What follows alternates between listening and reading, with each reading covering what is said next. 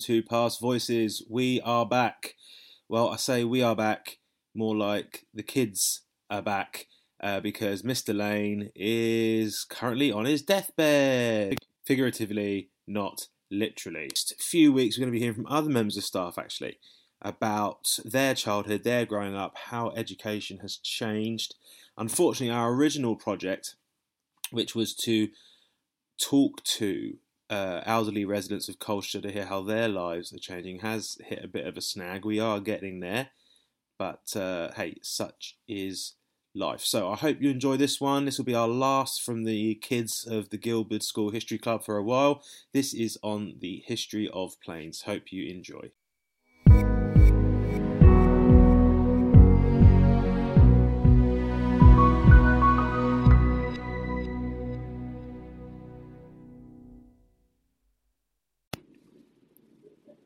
Hello, I'm Jamal Watson.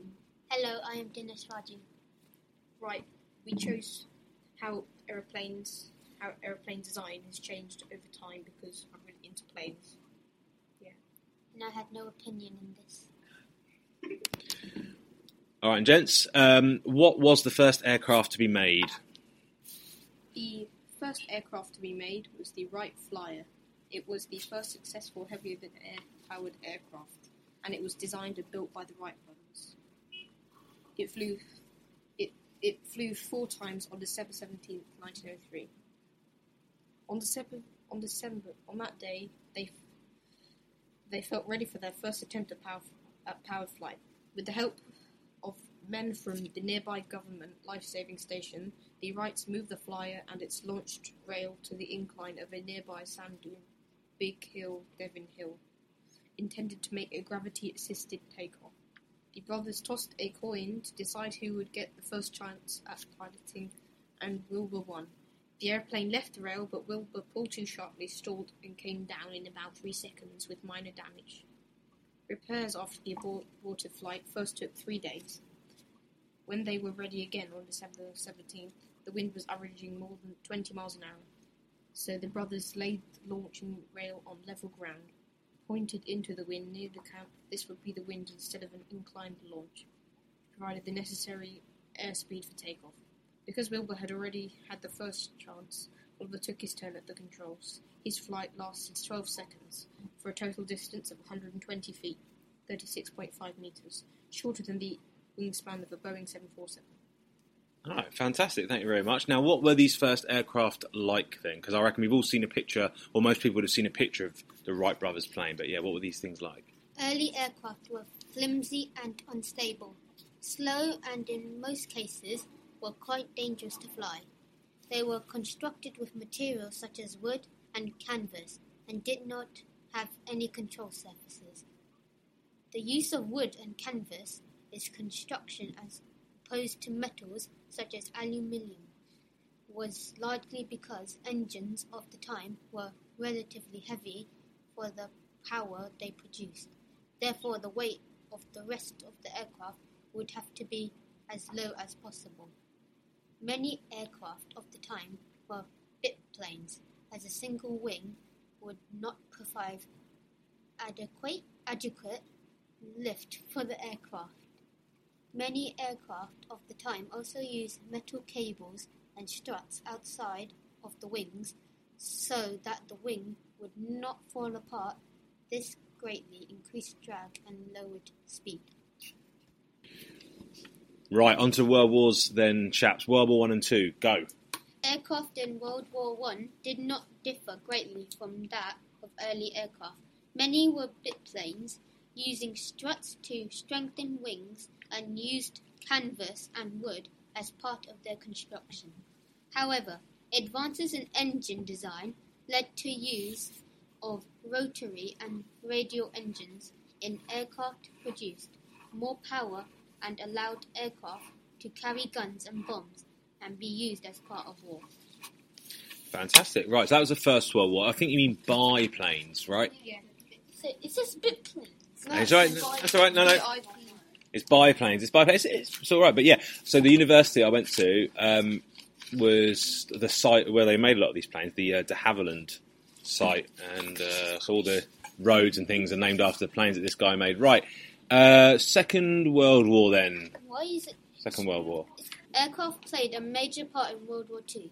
More powerful engines and advances in wing design led to aircraft becoming faster and more agile and stable, carry more guns and ammunition, and travel longer distances.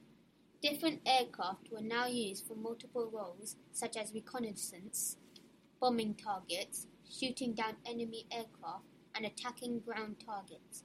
People realized that the aeroplane was a powerful weapon.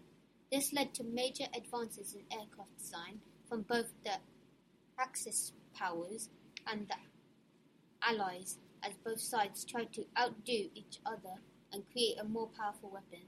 This led to the creation of the jet engine by Frank Whittle and the introduction of the first jet fighter, the ME-260. Right, so how did air travel change then throughout the history of flight?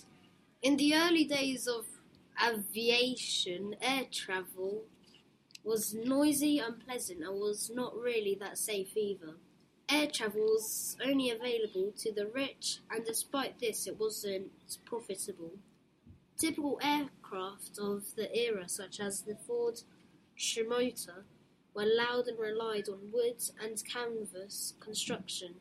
This caused a lot of maintenance problems as the wood was prone to rot. However, with the introduction of the Douglas DC-3 air travel became safer and more comfortable than ever before. The aircraft utilized all metal construction, two powerful Pratt and Whitney engines, and revolutionary wing design.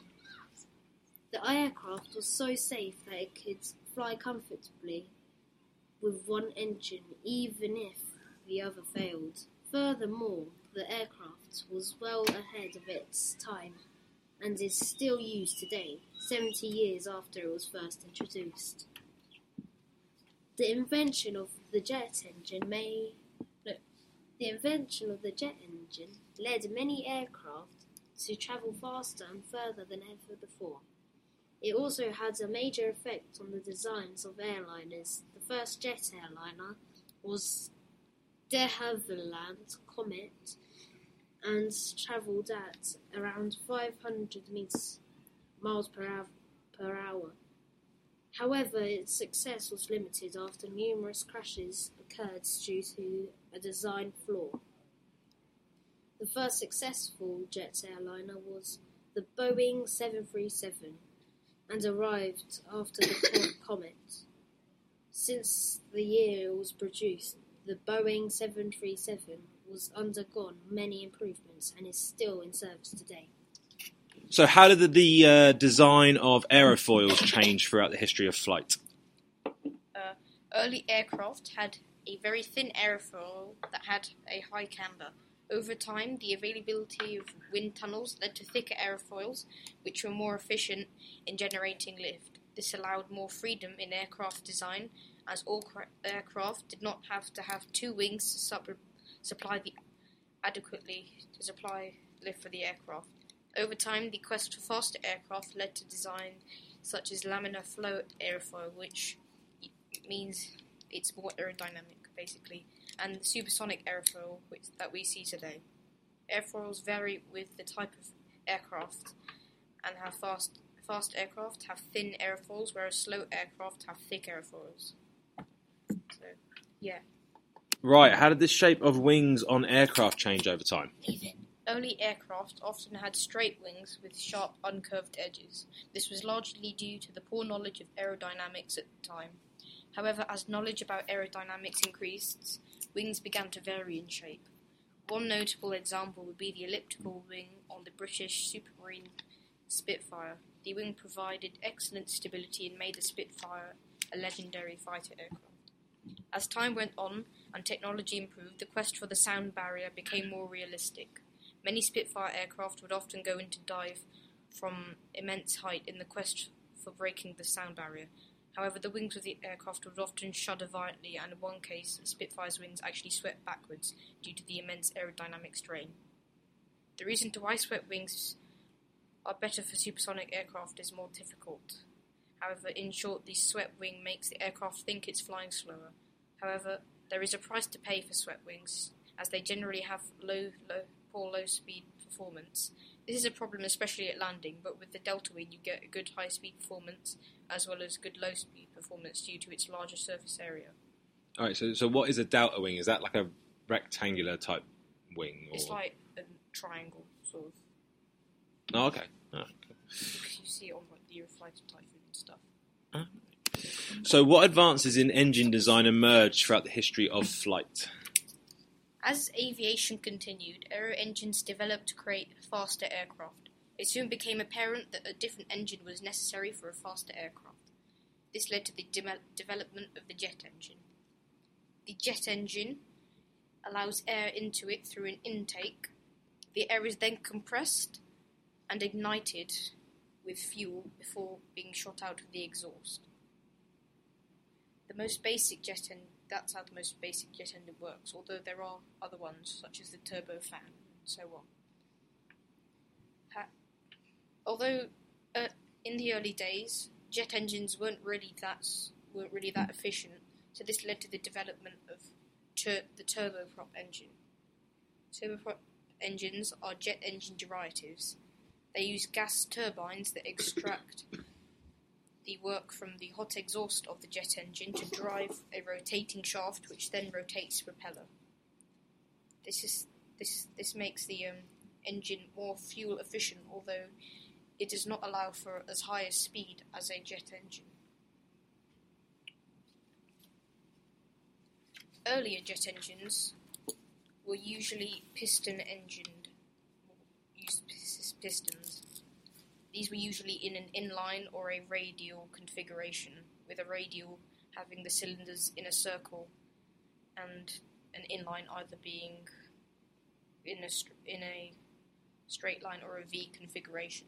What is uh, the largest aircraft to have been produced?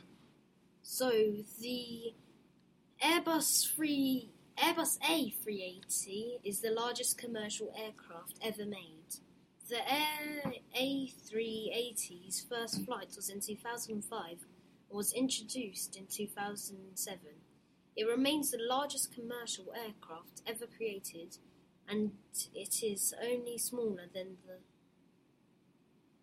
Antonov 225.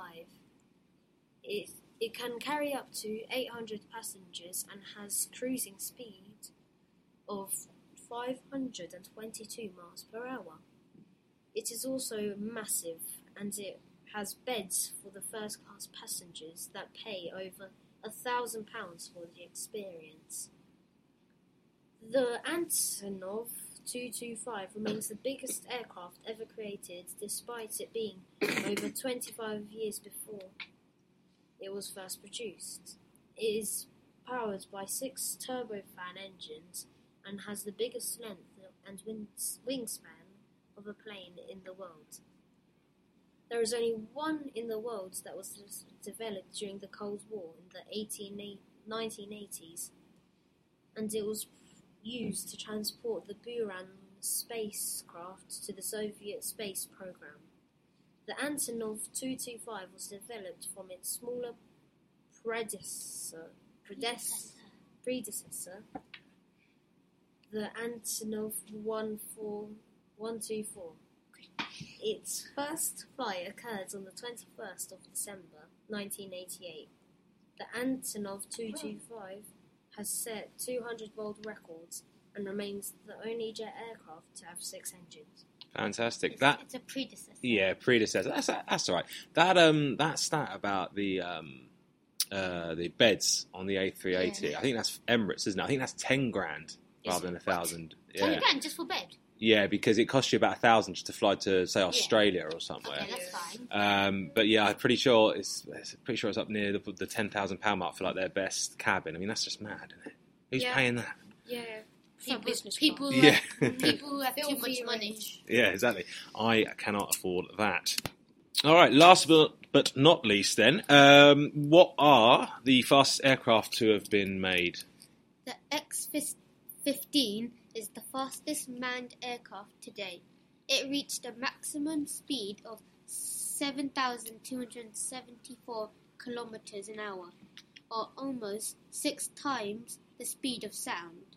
It was launched by a mother plane and became the first aircraft to go beyond five times the speed of sound. The speed was so great had had a wedge-shaped tail to keep it stable due. The research carried out by the X-15 went on to produce other aircraft such as the space shuttle. Uh-huh. Design The SR-71 was designed with stealth in mind and had a highly aerodynamic design. It was painted with paint that was designed to absorb radar signals. It is designed with revolutionary Pratt and Whitney J58 engines and was designed by world famous designer Kelly Johnson. All right, cool. Now we've got some stats there, or some specifications, haven't we? So what are the more kind of headline grabbing It's a ones? payload. Payload. Isn't how that what they drop? Yeah, I think that's how many bombs they can carry, yeah. Oh, oh how- my god. Well, the SR seventy one had sensors. Well, that's always useful to know how many bombs they drop. Sure. on people. yeah. Uh, 3,500 pounds of sensors. Right, okay. I don't get that stat. Let, skip that one. Length 107 feet 5 inches. Wingspan 55 feet 7 inches. Height 18 feet 6 inches. Max takeoff weight 172 pounds. 172,000 pounds. right. That's all right. That's okay. 172,000 pounds. don't say stuff. That's fine. So what about its maximum speed? What's the maximum speed looking at? Maximum speed Mach 3.3. So what's that? Three times the speed of sound? Yeah, three Right, point- okay. I don't even know what that is. Was that 2,000? So, Well, so say I- I- 2,200 I- mile I- an It doesn't say. It's not English. It is English. It's blah. What even is this? Never So- mind that. Three times the speed of sound. All right. Boys, thank you very, very much. Right, very rude of me. I never said, uh, like, I had proper goodbye. So go on, lads. Say, Okay, s- see you later. So it, this is by Arthur Source, Shamal Watson, and Dinesh Dinny. Raju! Dinny. Dinny. and it descends into chaos. Thank you very much. See ya.